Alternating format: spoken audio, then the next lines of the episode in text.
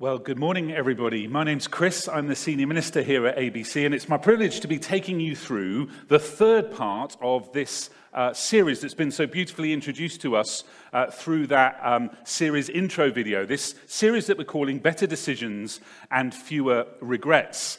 And uh, it's great to have you with us this morning, whether you're here on site or whether you're engaging with us online. It's wonderful for you to be connecting with us, and we're really privileged that you would do that. And uh, we hope and pray that throughout this series, in dealing with this really practical subject about how we can make better decisions, that you're finding it helpful no matter where you are on your spiritual journey. And we've been saying so far through this series, and we're going to keep saying it all the way through to the end, that our decisions are like the steering wheels of our experiences, that our decisions set the direction and quality of our lives.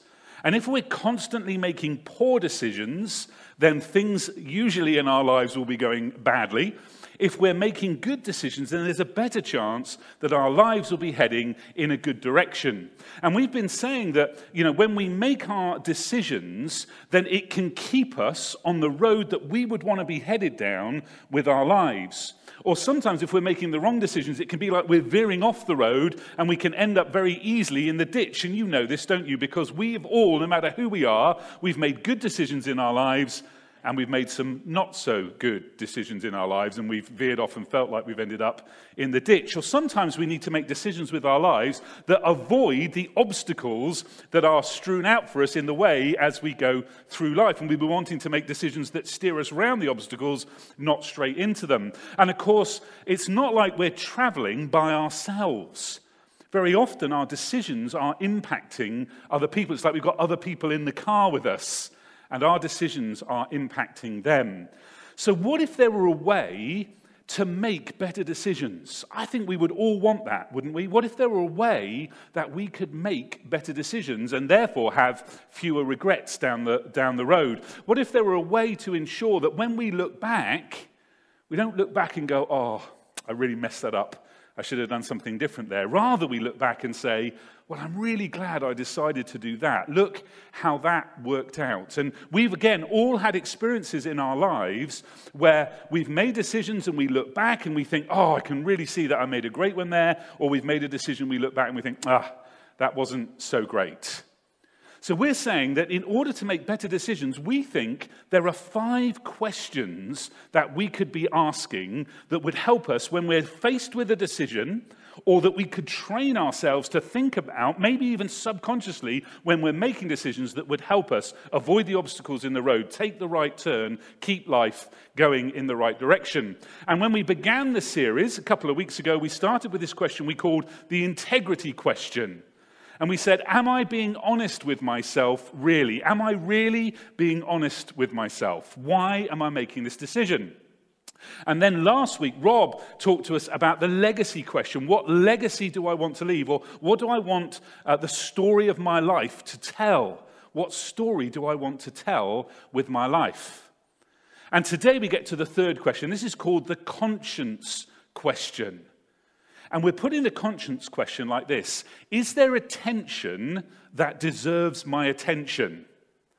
Now, let me try and explain it. Do you ever have a situation where you're faced with a decision or a dilemma and you feel your conscience poking you or prodding you? Like that sort of nagging person on your shoulder saying, Are you really sure you want to do that? Or shouldn't you really be doing that? Do you ever have that sort of situation where that's going on? And do you ever have that situation, and all of us have done this, I'm sure, where we're thinking about doing something and we hear that kind of voice saying to us, Oh, you don't want to do that. And we say, Well, what do you know? And you do it anyway. Actually, we're saying when we get that sort of nagging sense of, Are we sure this is the right thing to do?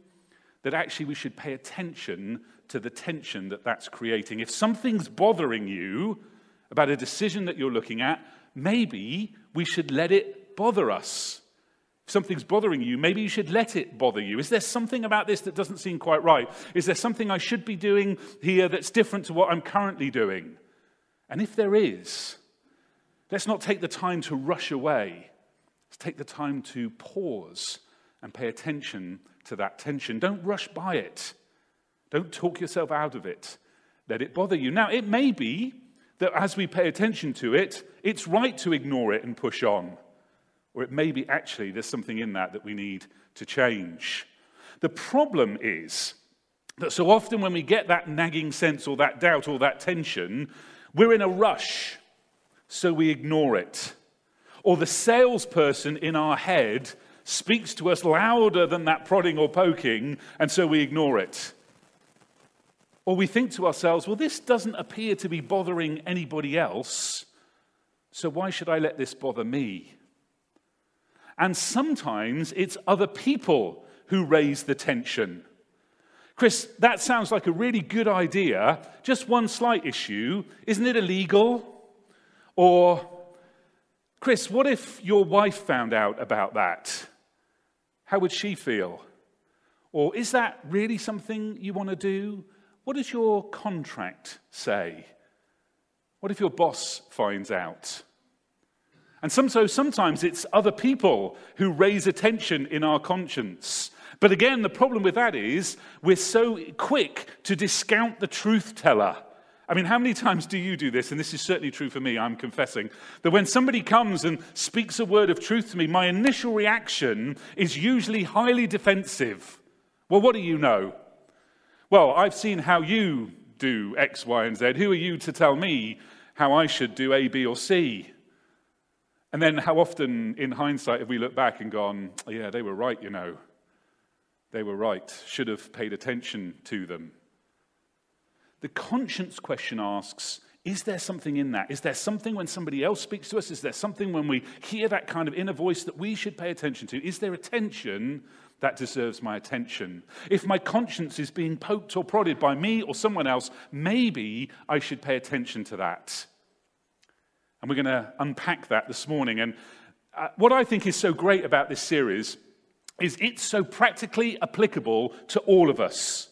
So, this is your first time with us. Or maybe you'd say, Look, I'm not sure where I stand on all this God stuff, but I, I like what you're doing at Andover Baptist Church. I just want to find out a little bit more. Or maybe you're on YouTube and you're watching this and you're coming across it because you've done some sort of search on YouTube for conscience and we've popped up. And you say, Well, I don't believe this God stuff at all.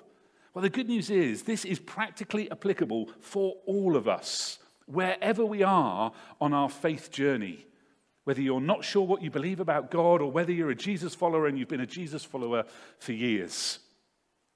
And what I want to do as I unpack this this morning is I want to uh, uh, pull out the story or a story from the Old Testament part of the Bible that I think illustrates this conscience question, perhaps better than any other story, certainly from the Old Testament part of the Bible. And it's the story of a guy called David who was destined to be king. And in fact, he would become king. He'd become king of the people of Israel, a gathered group of people, the people of God. And David would be their second king. But our story today comes from the time before he was king. And we know about this story because we have a book in the Old Testament part of the Bible called 1 Samuel, because this chap Samuel was really heavily involved in David becoming king and David being called to become king. And in that book, we read about David's kind of journey. But as I said, this story comes from before David was king. David was a shepherd boy. He grew up in a large family. Uh, and this prophet came to him one day and came to his family and said, This guy, David, this humble shepherd boy, will one day be anointed king by God. Saul was the first king of the people of Israel, and Saul didn't really do a very good job. And David sort of uh, uh, uh, came to people's attention. David kind of got fame when he engaged with a giant of a man called Goliath in battle and defeated him. And many of us, I'm sure, will have heard the story of David and Goliath. Even if we're not a church person, we may have heard of that story. And David, through slaying the giant Goliath, gained huge popularity, and people flocked to his side, and men flocked to his side to become part of a kind of a, a band of brothers. And Saul didn't like it. And Saul wanted his son to be king, not David. So Saul set out to destroy David. So David and his band of brothers were forced to hide out. They were a group without a home. They were forced to hide out in the desert. And this is where we pick up the story. And I'm going to read uh, from 1 Samuel uh, chapter 24, starting at verse 1, for a few verses. And here is where we pick up the story with David and his band of brothers uh, hiding out in the desert from Saul. So we read this. After Saul returned from pursuing the Philistines, he was told, David is in the, in the desert of En Gedi. So Saul took 3,000 able young men from all Israel and set out to look for David and his men near the crags of the wild goats. So Saul took 3,000 men. Now we need to understand in ancient times this would have been a huge army. This is how scared Saul is of David. David's just got a small uh, gang of buddies out in the desert, but Saul is so worried because David has uh, acquired this status as a great warrior and he has this huge military prowess. And Saul is so worried that Saul sets out with this huge group to go and find David and to kill him. And Saul and his men are winding their way through the rocky, windswept hills of the desert of En Gedi. And Saul halts the column. Saul halts the column of men in his army because, not to uh, put too fine a point on it, he needs to answer the call of nature. So Paul, uh, Saul stops, and here's what we read on in verse 3. He came to the sheep pens along the way. A cave was there, and Saul went in to relieve himself. David and his men were far back in the cave. So imagine this David has scattered his men around the desert and the mountains and the caves of En Gedi because David knows Saul is coming after him. And David and his now subgroup of the not very big group in the first place are now hiding in a cave. And he sees Saul and this great army, probably saw the dust coming up from a vast distance, and they were getting closer and closer and closer. And David and his men are hiding in the cave, just hoping and praying that Saul and his men just pass them by. And that all looks like that's exactly what's going to happen until Saul, well, he needs, in the polite language of this text, to relieve himself. And Saul gets, uh, dismounts, gets off, get, comes into the cave where David and his men, the exact cave where David and his men are hiding out. So imagine David and his men pressing themselves further back into the darkness at the back of the cave. And you watch and you see Saul coming and thinking, well, there's lots of caves to choose from here, Saul. And Saul gets closer and closer and then eventually comes in. And Saul comes out of the bright light and heat of the Middle Eastern day into the cave. And David and his gang are pressed at the back. And Saul's eyes would have taken ages to get adjusted to the dark. So Saul just comes into the entrance, turns his back on David and his men, takes his robe off, and squats down to answer the call of nature. David's men see this as a perfect opportunity. I mean, it's perfect, isn't it? To get rid of Saul once and for all and all those problems that Saul is causing for them. Look, the men said, This is the day the Lord spoke of. This is the men speaking to David. This is the day the Lord spoke of when he said to you, I will give your enemy into your hands for you to deal with as you wish. So uh, David's friends are saying to him, Come on, take a knife, finish it here, now. While Saul it's looking in the opposite direction and concentrating on other things. Surely this was a sign, surely this was a sign that David, uh, Saul had been delivered into David hand, David's hands. So David creeps forward. Picture the scene. David creeps forward. But suddenly, something else happens. Something pokes at David's conscience.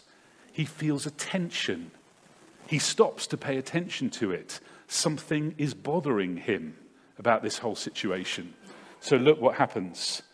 Then David crept up unnoticed, and instead of slitting Saul's throat, he cuts off a corner of Saul's robe. What? Here's this amazing opportunity. It looks heaven sent. And David, instead of cutting Saul's throat, cuts a corner off his robe. Maybe everybody else in that moment would have cut Saul's throat. That's what everybody else would have done, and certainly what everybody else would have understood if David had done that, and everybody else would probably have cheered and applauded. But David, suddenly realizing what he was about to do as he crept up behind Saul, felt a tension, a poking of his conscience. He must have thought to himself, Look, I'm about to murder the king. This isn't war. This isn't combat, this is murder. this can't be right.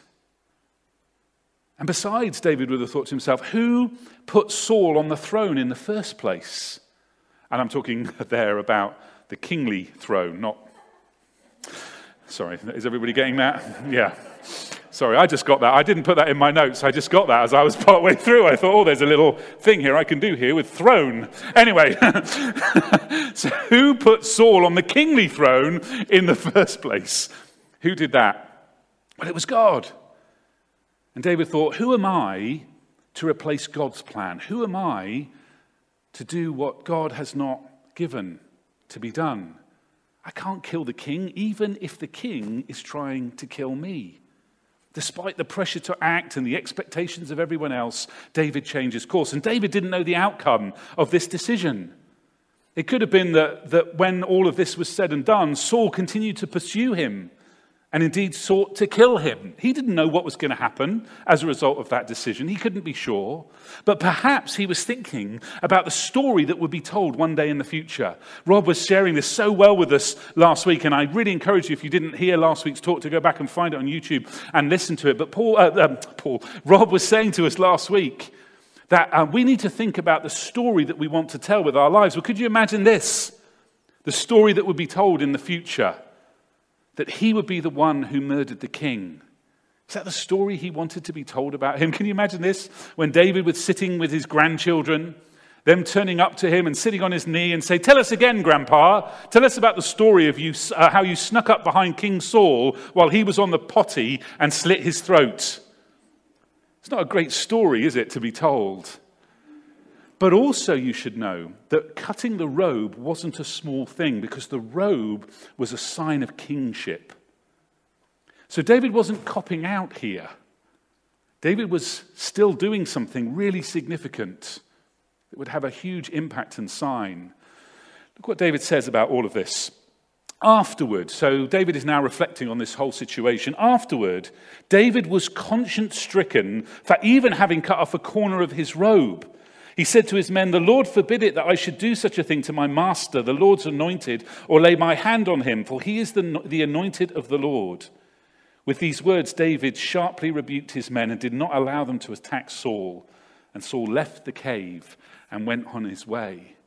So, even after all of this, David actually is conscience stricken that he's even cut a corner of the road because that was such a significant thing to do.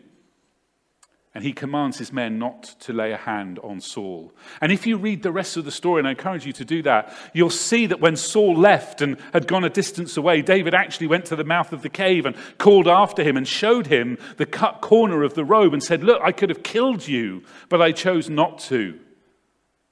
And that gave Saul pause for thought. And so Saul left. And several chapters later in the story, Saul dies in battle and David does become king. So it works out, but David didn't know that at the time, but he paid attention to the tension anyway.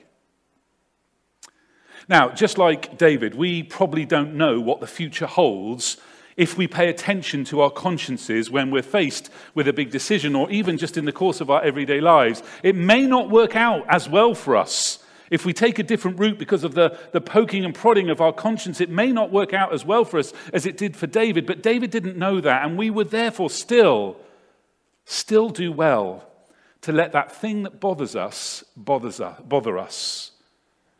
To ask these kinds of questions Is there a hesitation in my spirit? Is there a tension here that deserves my attention? And if you're facing a decision right now, whether you're here on site or whether you're online, if you're facing a decision right now, is there something that isn't sitting quite right with you? Or is someone else saying to you, Are you sure that's a good idea? Or maybe you're asking yourself, Is there something I should be doing here that I'm not currently doing? And you sense that kind of tension. You know, I really believe that this is one of the ways that God speaks to us. Because you see, I believe, and Christians believe, that God has made us as human beings. And our conscience is part of the way that God has made us. Our conscience is one of the things that separates us from the animal kingdom. And it's one of the things that's very difficult to explain without God. Why do human beings have a conscience? Well, if you're a Christian, you believe that we have a conscience because this is how God made us, because there is a God and He created us and He gave this to us. So I think we would do really well to pay attention to the tension, to allow others to help us, to seek the wise counsel of friends. You won't regret it. Is there something right now that you're facing where you sense a tension?